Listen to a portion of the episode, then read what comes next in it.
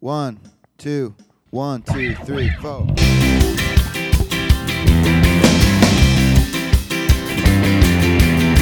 Hey, everybody. It's me, Sam Jacobs. You're listening to the Sales Hacker Podcast. Thank you for listening, by the way. Today on the show, we've got a great guest. You can just tell sometimes when somebody is just the consummate executive and professional, and somebody that you know is in a different league sometimes than some of the, than other operators, and, and this is why sometimes they get those big jobs. So this is Jason Holmes. He's the president and chief operating officer of Showpad. They're growing very, very quickly. They've got offices both in, in Europe and in the US. I'm based out of Chicago. And Jason walks through sort of his career journey, beginning all the way back and, and through, I think, with a company called Hyperion, but, but also important stints at Oracle, at Omniture, uh, particularly at Marketo, uh, pre IPO to the take private transaction, and now at Showpad. So he walks through how he does that, what the lessons are as he tries to grow and develop, how he takes on new functions, which I think is a really important skill set for people. If you're going to be an executive, you're going to inherit things like marketing or customer success, and you're not going to know how to do those things, or at least you're not going to have direct experience. So you need a playbook for how to learn, essentially. And that's what Jason walks us through. So it's a really, really good interview. Showpad's doing some really, really interesting things in sales enablement, and I'm excited to share it with you. Now, before we get started, we want to thank our sponsors. We've got two sponsors, as you know. The first, we're so excited to have Lucidchart as a continuing sponsor. Lucidchart Sales Solution is the leading account planning platform for modern sales organizations. With Lucidchart, you can visually map out key contacts and crucial account data to uncover critical insights that will allow you to close bigger deals faster. Go to lucidchart.com forward slash sales for more information. So again, you know, we talk a lot about this, but if you're if you're in enterprise sales, you need some kind of visual tool. It's complicated, and you need some kind of visual tool to map out the organization, to identify the preferences of all of the key decision makers. There are so many decision makers within enterprise organizations at this point. So you need something like Lucidchart. If it's not Lucidchart, it should be something like it to help you visually articulate the organizational structure that you are trying to sell into and the preferences and power of the people that you're trying to sell into. So I think it's something worth checking out. Lucidchart.com forward slash sales. Also, our second sponsor is Outreach. That's Outreach, the leading sales engagement platform. Outreach supports sales reps, really all, all reps, customer success reps, marketing reps, by enabling them to humanize communications at scale from automating the soul sucking manual work that eats up selling time to providing action oriented tips on what communications are working best. Outreach has your back. If you haven't checked out the sales engagement book, please do so. Written by Max, Manny, and Mark. It's at Amazon. It's called Sales Engagement, so it should be pretty easy to find. And um, without further ado, let us listen to Jason Holmes, President and Chief Operating Officer of Showpad. Hey, everybody, it's Sam Jacobs. Welcome to the Sales Hacker Podcast. Today, we're incredibly excited to be talking to Jason Holmes. Jason is the president and COO of Showpad, which is a, a leading global uh, sales enablement provider. He's responsible for marketing, sales, customer success, and partnerships globally. And uh, he's really focused on creating customer value through making salespeople successful every day. Jason was previously COO at Marketo, uh, pre IPO through the take private transaction, and has spent time in global executive roles at Adobe, Omniture, and Oracle. He also holds an MBA from Northern Illinois University. Jason, welcome to the show. Thank you, Sam. Pleasure to be here. Yeah, we're we're super excited to have you. So the way that we typically like to start is, uh, and I just read a little bit about it, but is is your is your baseball card, which is a brief synopsis of your background and career. So we know your name, Jason Holmes. We know pr- your your title, which is President and COO, and we know the name of the company, which is Showpad. But tell us a little bit about Showpad. Who who are they? Uh, what do they do? What do you do? And and give us the pitch. Sure. So Showpad is uh, is a company in the sales enablement space uh, or category in the tech industry. Showpad is a company that really focuses on making content findable, making sure that sellers are prepared, making sure that buyers are engaged, modern buyers are engaged with modern sellers, and ultimately providing incredibly in depth analytics back to marketing organizations and sales organizations on how they can continue to improve. So that's the, the company and the space in, uh, in sales enablement. And uh, and my role here is is much as you said. Uh, my job is to help uh, grow this company for sure, but also make sure that we grow this company by making sure that we're acquiring the right customers and making those customers wildly successful in, uh, in their experience with Showpad and ultimately in their ability to sell in a modern buying world. Very good. We will we will dive into that topic, uh, you know, those topics deeply. Just to understand a little bit about sort of the stage of growth that Showpad's in. Tell us like the rough ARR revenue range, a little bit about the financing. Obviously, how many employees? Don't tell us any confidential information, but help us frame the size and the growth stage of the organization. Showpad today is uh, is in excess of 50 million recurring revenue in uh, in euros. Actually, we're a European headquartered company in Ghent, Belgium, uh, with a U.S. headquarters here in Chicago, Illinois. We have almost exactly half of our operations and revenue in Europe, and the other half in the U.S. So we very much, for a small to medium sized tech scale up, are operating in uh, in both locations. We have wow. about 450 people right now. Would expect to end this year somewhere north of 500 people, and uh, continued you know continue to just have strong growth and uh, and great customer success as we go forward. Well, congratulations on all of that growth. So beyond the baseball card, we also love to know there's a lot of folks out there listening that that want to one day be Jason Holmes, if not literally, perhaps figuratively. So tell us a little bit about your story. How did you get here? How did you how does one become a president and COO? So what what has been your path? I think there's a number of different routes. So I'll I'll give my path as as uh, probably one that's a little bit less less common than uh, than perhaps others. So my path is essentially my last real job was probably 20 plus years ago at a, at a, at a company where I acquired software to solve a financial reporting problem. Ultimately, decided that working in software would be more interesting, and so entered into the tech industry through a consulting role inside of a technology company at a company called Hyperion as part of my journey at Hyperion, ramped up uh, over the course of 10 years to be running the consultancy and pre sales organizations as a VP for the Americas quite a while ago, and managed to then acquire into Oracle, left Oracle, went to a company called Omniture, ran worldwide consulting at Omniture as well, acquired into Adobe, ran global consulting at Adobe. So you'll see this theme of first going from on-premise to SaaS uh, is a big switch that I made. The other is going from consultant and consultancy to include all things post-sale, so owning the customer experience, which as the world has transitioned from on-premise to SaaS, actually matters perhaps a lot more than it did in the on-premise time because as you know in the world of su- subscription software customers can fire you every single year and so the need to have strong executive presence and an exec staff and in leadership positions that understand customers and can drive customer value and customer retention is instrumental in growing at you know at some point a highly profitable uh, SaaS recurring revenue business in uh, in in the industry in which we all work. So my path has been very much you know, from the finance world into the marketing world, from on premise into recurring revenue, and from professional services through all things post sale, and then in, up to and including uh, all things customer related from marketing, sales, customer success, support, partners and channels, and so forth. First of all, that's incredibly impressive. And I love the comment that you made uh, that the customer experience imperative has really been underscored by the movement from on prem to SaaS. Was it your experience that in sort of the world of on prem, the systems were so hard to rip out that you know it, it, really wasn't a choice for most organizations to move to different providers?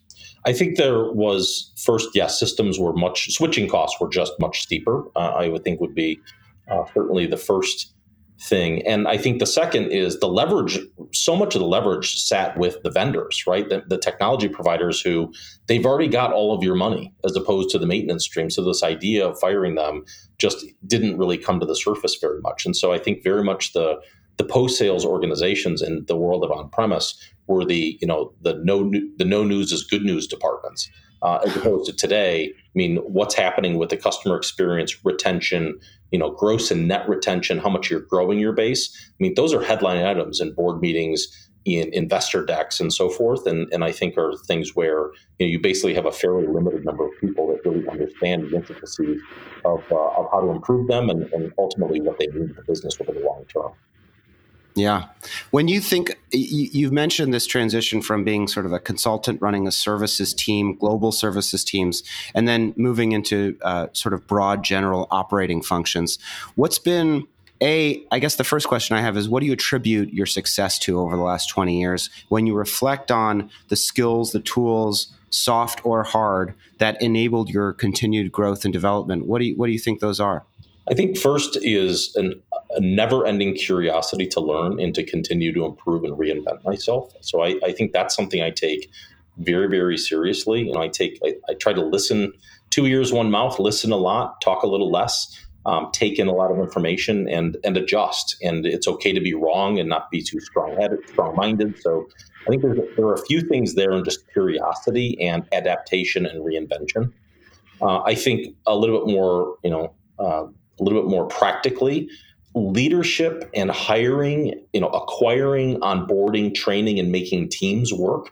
I think very much transcends all the organizations in the business. So I think a great leader or someone who you know appears to be a great leader in the sales organization, if they're a great leader at heart and in their capability, they're actually going to be able to build a great team as you give them more responsibility. In my case, I was able to build great teams in service and as I get on into these sorts of roles that are broader in scope in terms of different dimensions and functions, you know, job one is acquire, onboard, and create a great team of leaders. And, uh, and I think that very much uh, transcends the growth. And then last, I would say is, you know, as we would say in my time at Marketo, you know, we live in a world of facts. And so I very much live in a world of facts of analytics, data, you know help me understand show me how we measured that. Like making sure that we have a fact-based operating system as a business is incredibly important. So the business is not run based on the last anecdote the last conversation the last person that talked to the ceo and so forth. And so i, I think that that fact-based approach to the running the business is, is instrumental. And it doesn't matter if it's you know one dimension of the business one department or all departments of the business. I think it's universal and particularly in your role as COO, what's your perspective on kind of single source of truth analytics to the point of a fact-based business in the sense that sometimes in organizations there'll be an operation a revenue operations team that sort of reports up through sales. They have numbers. Sometimes the finance team has numbers. And then other organizations have said even if there are imperfections within XYZ data source. We're only going to use this data source so that everybody's reading.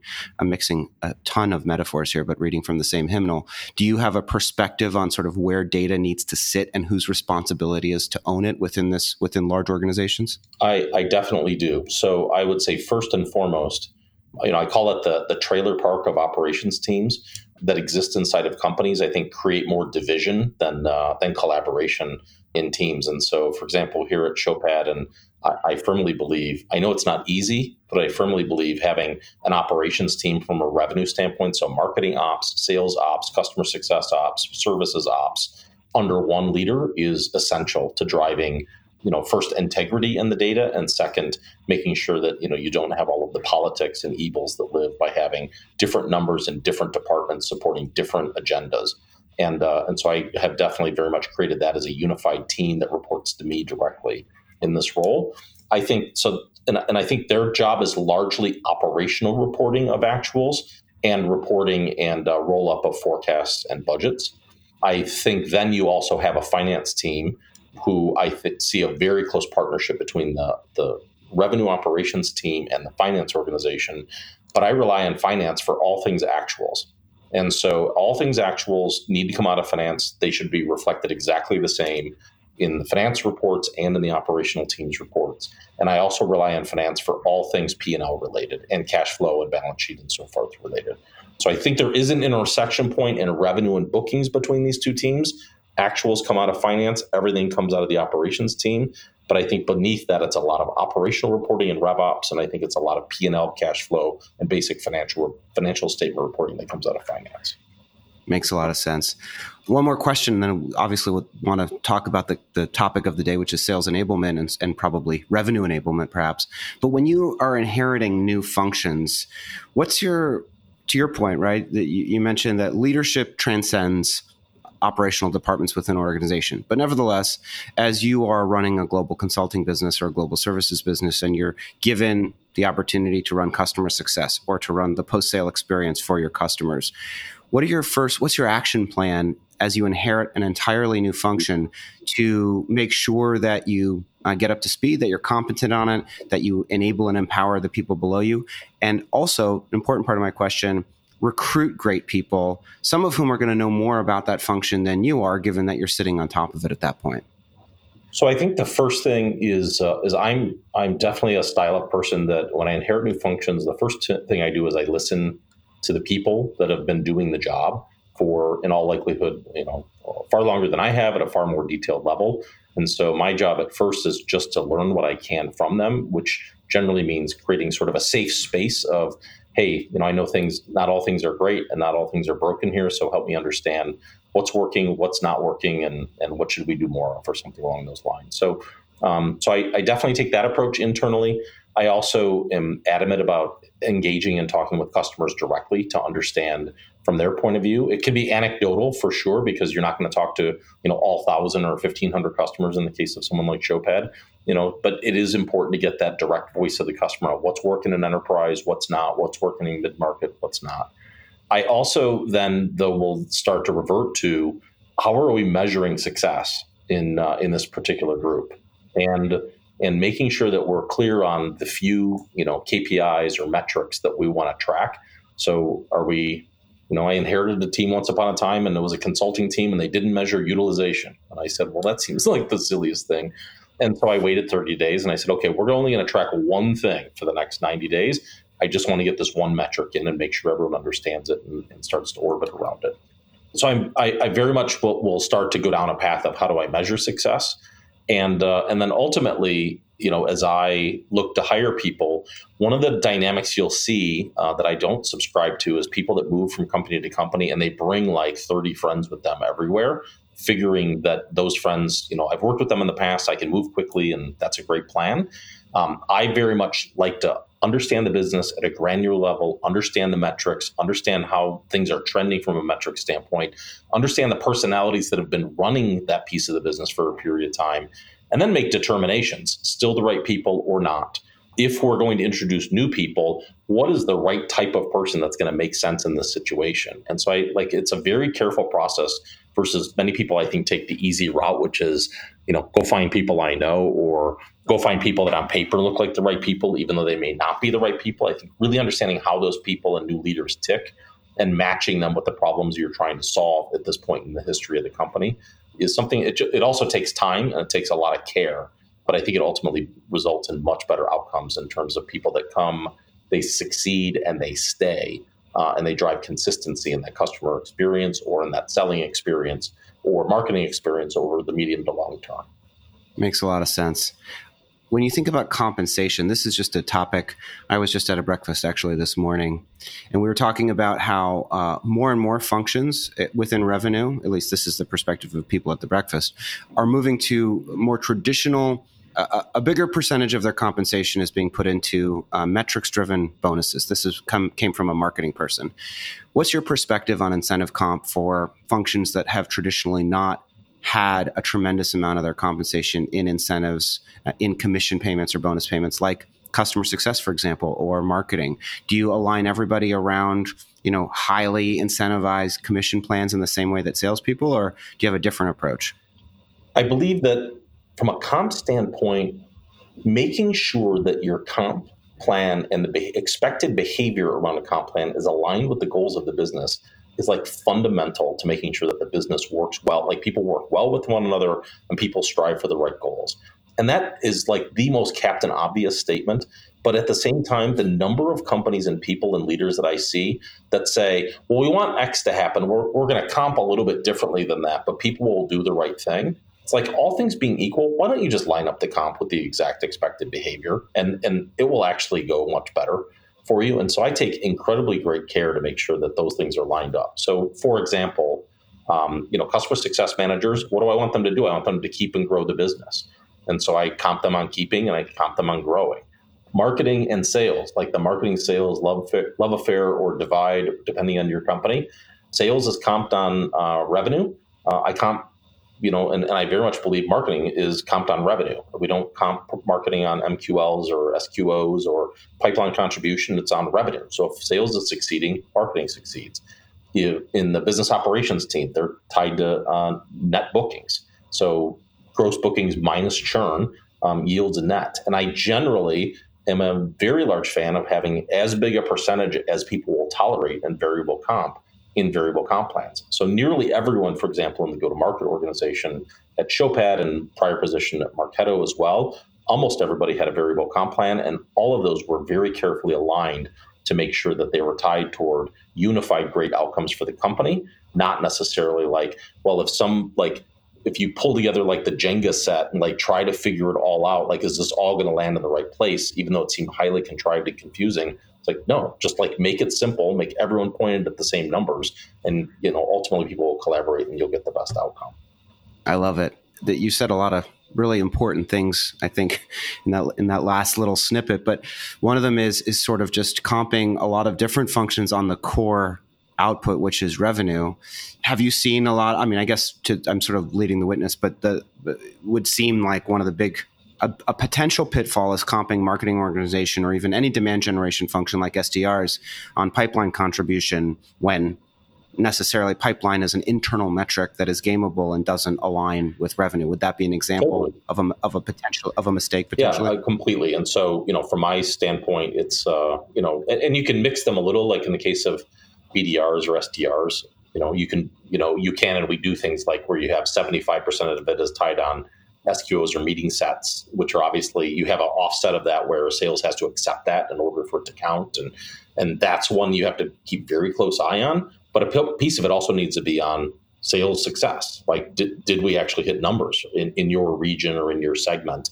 And then you share in that success as well. And so, like, like yes, be highly productive day to day, week to week, in, in doing meeting sets and in doing um, sales qualified opportunities. But ultimately, you're also not going to get to 100 percent of your comp if uh, if the sales team with which you're working isn't succeeding as well. And so, I think you've got to you've got you've got to straddle some of them uh, in the cases where you can. And I and I very much have to live not just this job, but this job, prior jobs. People that want to come and talk to me about setting comp against something that is not objective. I'm like, step one. You only comp on things that are objective. And so bookings are super objective. And uh, revenue or expense and expense management, very objective. Things that are like so and so's opinion or things that are dragged up and down based on survey scores, based on response rates and all that's like I find them interesting and I find them good in theory, but make sure you can prove to me that it's scientifically objective and then we'll talk about how we put it into a comp plan. Otherwise I go keep it Sur- simple.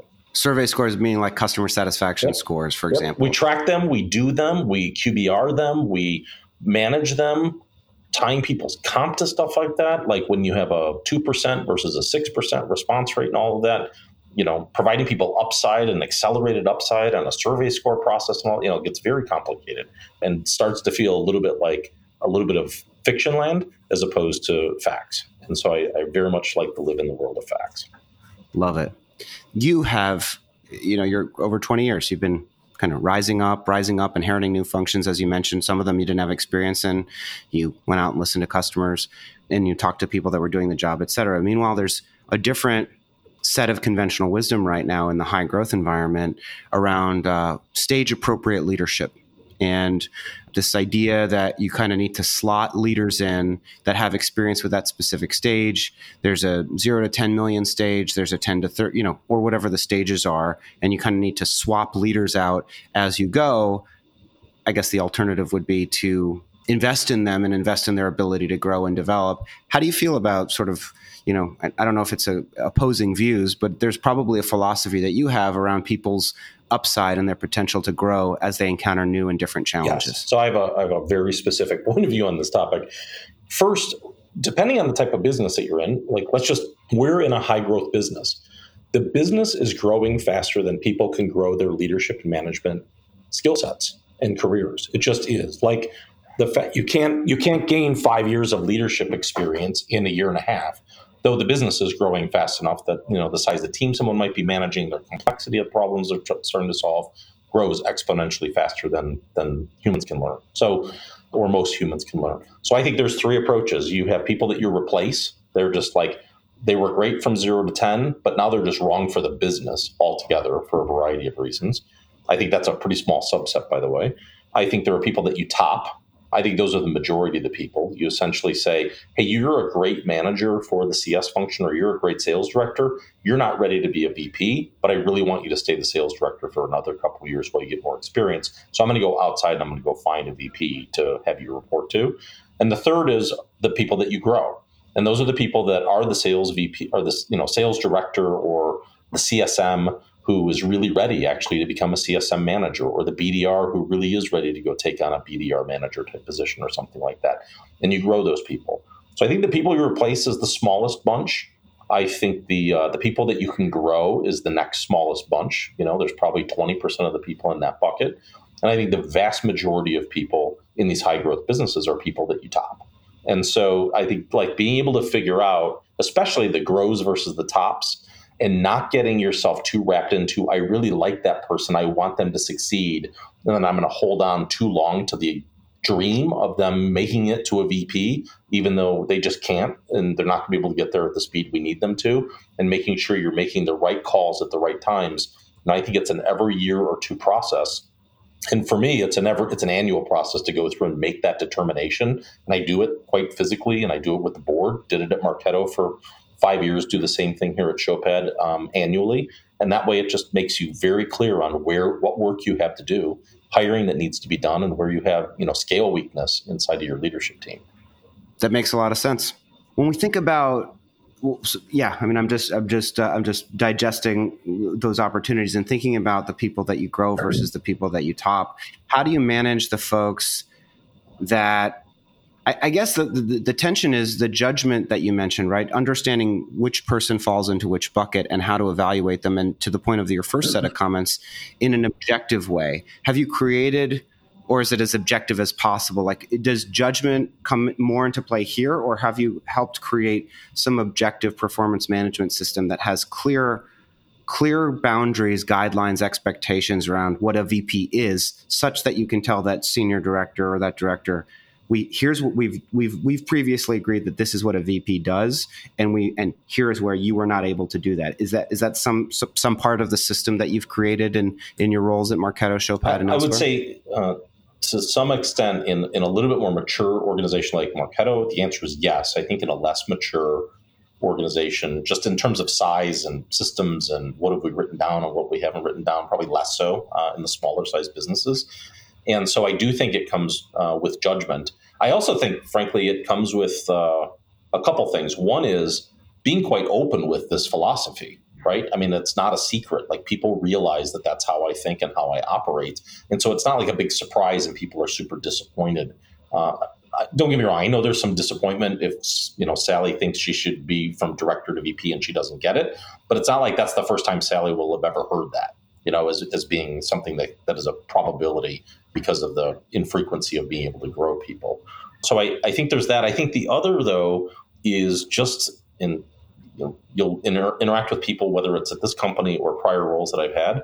Uh, no lack of direct feedback, and uh, you know, making sure that people are fully grounded in where they are and how I view them, and and I think you know what their growth potential is. And I think if you keep that open dialogue open, and as a manager, you're willing to have like a courageous conversation once a month or once a quarter or even once every six months about, hey, this is kind of how I'm viewing you. And this is kind of what I'm starting to see develop a little bit and what I'm going to have to do about it. I think to the extent you can have that as an active dialogue, so it's not like blindsided 18 months in and like I totally thought I was, you know, like it has to be an ongoing dialogue and conversation between you and different leaders and different people in the team, and that way I think it lands in uh, in quite a quite a good place. Yeah. Let's uh, let's transition to the, the topic du jour, which is sales enablement. So, which is the, the, the company that you're running right now. The sales enablement space is projected to be worth 2.6 billion dollars by 2024, and so uh, that's massive amount. I guess my question to you is: first of all, when you say that phrase, sales enablement, you alluded to it in terms of the Showpad technology, but what does it mean? You know, I think a lot of people hear it. think a lot of people want to put in enablement. I don't know that there's a Wikipedia page that says this is what sales enablement actually clearly means. What does it mean to Showpad? Sales enablement for Showpad means uh, a few things. One, sales enablement is about preparing sellers. The second thing is about engaging buyers. And third, it's about providing analytics as to what's going on in these B2B buying processes to provide that feedback back into sales organizations and into marketing organizations. So, in the world of selling or in the world of preparing and engaging, I think there's two fundamental, like, what are the two pieces of technology that largely exist in the sales enablement space?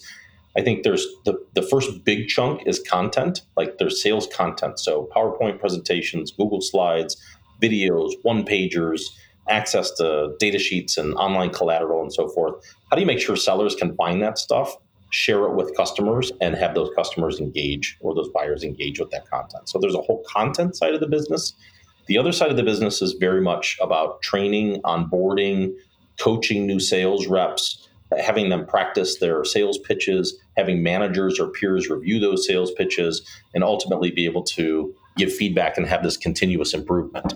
So the thinking goes if you can have like the best content, if you have the best prepared sellers and you have the best content and the predictable content they're using and words that they're saying in front of buyers, ultimately you can create a better and more engaging buyer experience and a more capable seller that results in better outcomes in terms of sold deals and size of deals and so forth.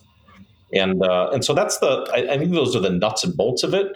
And if you really think about it, and as I think about it, like this problem has not been meaningfully solved in B2B selling right now, right? It is like there are CRM systems that are out there, there are marketing automation solutions that provide tons of leads. There's SharePoint and there are co- content management systems for dumping a bunch of digital assets into. But like the systems that the sellers log into and use every day to be successful are things like LinkedIn Sales Navigator, Outreach, Showpad, you know it's a it becomes a pretty short list of things that they care about and things that they log into to help them do their job more effectively and showpad very much lives in that world of making those sellers successful.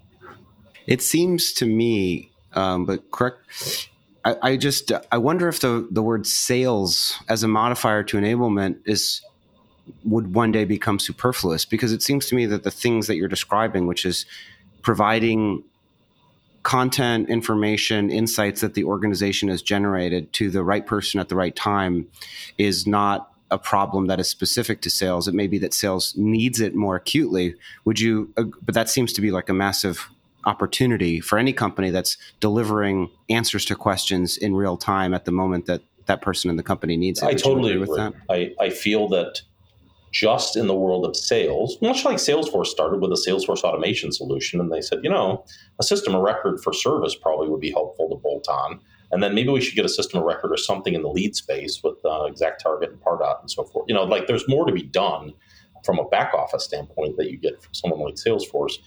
You know, I, I very much view like this is step one is about sales and, and solving the sales marketing customer buyer divide. But ultimately, and, and frankly, today, customers absolutely use Showpad and our competitors' products in the customer success organization, in the support organization, in marketing organizations, in some cases internally for internal learning solutions and so forth.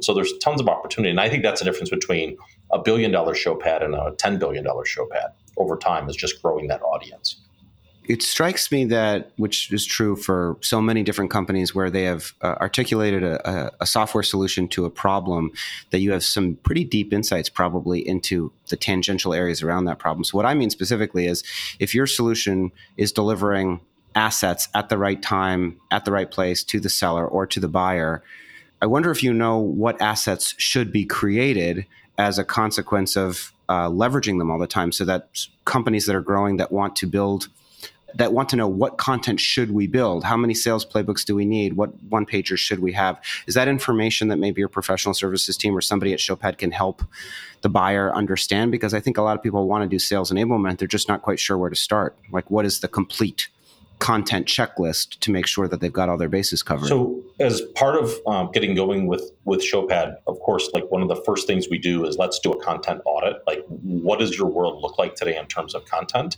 meaning what are the different assets that you have available? And just as importantly, in how many places do those assets live inside of the organization?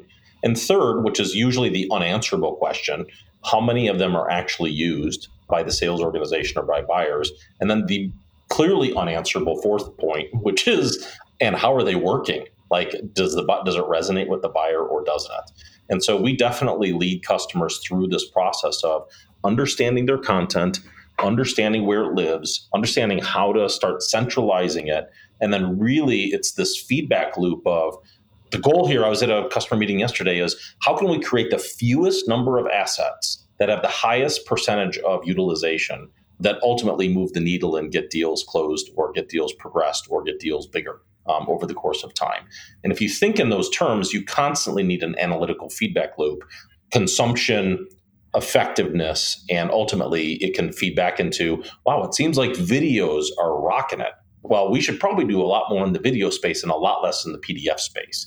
And so then you start leaning your content development much more in that direction. And so it's that process of first doing a baselining that we will do from a professional services standpoint with our customers, but then teaching them how to constantly engage that feedback to adjust as they go forward in their sales enablement journey.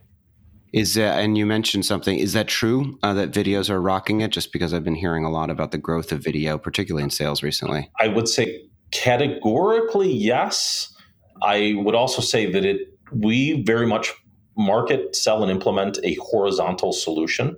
And so, for example, I would say yes. I would say totally yes in the tech vertical, probably not quite as much in like the medical device space and more traditional type industries. So it there are hot spots and cold spots on different types of assets and different types of content, but uh, but overall, video does seem like something that's doing quite well. That's exciting, uh, Jason. This has been an incredible conversation. We're sort of coming to uh, to the end of our of our time together. But what we like to do in this section of the of the conversation is uh, just pay it forward a little bit. You know, you mentioned um, intellectual curiosity. You mentioned that you're always trying to learn. When you think about either books that have really influenced you, or um, I don't know, managers, leaders, CEOs, founders, investors, people that have really influenced you? What comes to mind as some of the, you know, things that you think we should be aware of or learn about with the goal of becoming either a better professional, a better salesperson, or maybe even just a better human? First, I would say the the never stop learning. I the the comments that I see from Bill Gates, for example, who I seldom quote or even think much about, but his comment or his thought around read things that don't necessarily aren't exactly aligned with what your business is, because there are so many things you can learn from totally off base topics and apply them into your day to day professional life are actually quite profound. And so so I think that you know that advice of constantly be learning, but don't get siloed into I'm going to read a bunch of book about books about tech companies and how to make tech companies successful. That's actually you're just going to be you know breathing a lot of your own exhaust uh, and rereading things that you probably in many cases know today. I would say other things that I focus on beyond reading is uh, I spend a lot of time listening. I, I, read something recently by Jeff Bezos said you know there, there are people in the world who are pretty smart. People who listen a lot change their mind a lot and it's because they continue to take in data. I watch people consistently who they form their opinion and then they do it's like a validation bias or something like that where they go looking for evidence to support the decision they've already made. I think that's one of the biggest evils you have in, in executive leadership inside of companies. So i uh, I definitely would think uh, think in those terms. I think being human, being pleasant uh, to the people around you is incredibly important. I'm convinced, like, you can have companies that are led by crazy dictators who are intolerable to be around and they can succeed. I mean, I think we've seen that. I actually think you can do it the other way. And uh, and so to your comment around being a better human, you know, I, I definitely view this opportunity to you know, Showpad is a great example for me right now, which is a place where you can actually be who you are. You can actually drive hard, but you can actually be pleasant and kind and create a great culture while creating a great company at the same time. And so, uh, those are a few things that uh, that come top of mind for me. Makes sense, uh, Jason. If people are listening and they want to reach out to you, maybe they want to work for Showpad or they want to become a customer. Uh, is that okay if they reach out to you? And if so, do you have a preferred uh, channel, uh, email, LinkedIn, Twitter? How do you prefer to be contacted by strangers, if at all? yeah. So, uh, well, there's www.showpad.com for people that are uh, in the market for sales enablement or think maybe they ought to be now. I'm also happy to have people contact me at my Showpad email, jason.holmes at showpad.com. And, uh, and LinkedIn is something, uh, you know, like many people, I, I spend a fair amount of time on. So definitely very accessible there as well. Wonderful. Jason, thanks so much for being on the show. And we'll talk to you this Friday for Friday Fundamentals. Thank you, Sam. Appreciate it.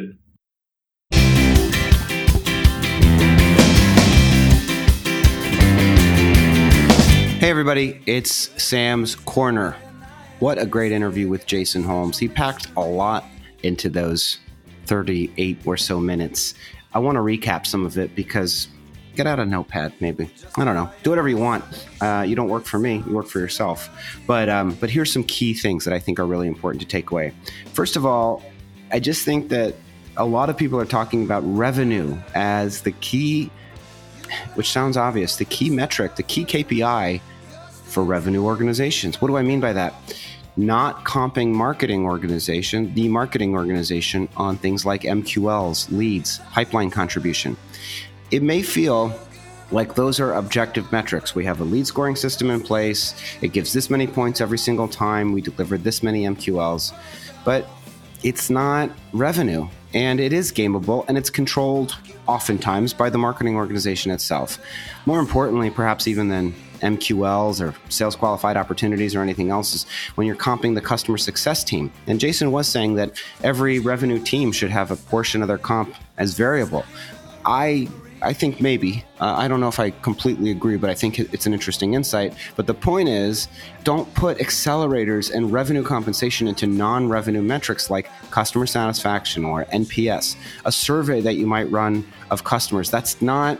It's not objective enough and it's not tied to business outcomes clearly and objectively enough to warrant cash compensation. So just try to align the cash generation of the business with the cash distribution of the business to its employees. That's, I think, pretty important to remember whenever you can. So some organizations take that to to an I don't know if it's an extreme, but they take it somewhere, which is that they refuse to pay salespeople until the money is collected from the customer. I think it's very common. It's particularly common in larger organizations where the dollar, the check sizes are very, very large. You know, one of the ways you can solve that instead of having uh, this comp plan that pays people out over a tremendously extended period of time is simply to demand upfront payment from your customers and then pay people uh, when you collect that cash.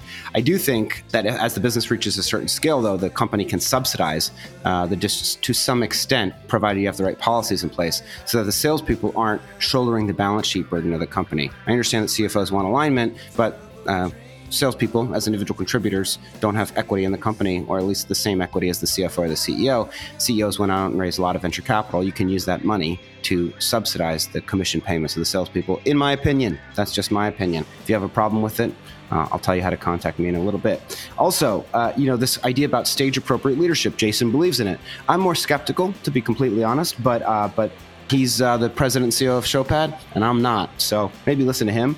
But he has three buckets for uh, for evaluating talent as the organization achieves hyperscale. Three buckets are remove, grow, and top. He says about 20% of the people are, are grow, about 5% are remove. And so you've got three quarters of the people that are top, meaning you're you're going to have people that you bring in over them. If they're the director of sales, you're going to hire VP of sales. If they're senior director of demand gen, you're going to hire VP marketing. If they're VP marketing, you're going to hire chief marketing officer. You have to be careful about that. The big thing there is managing expectations appropriately and making it clear that that is your philosophy.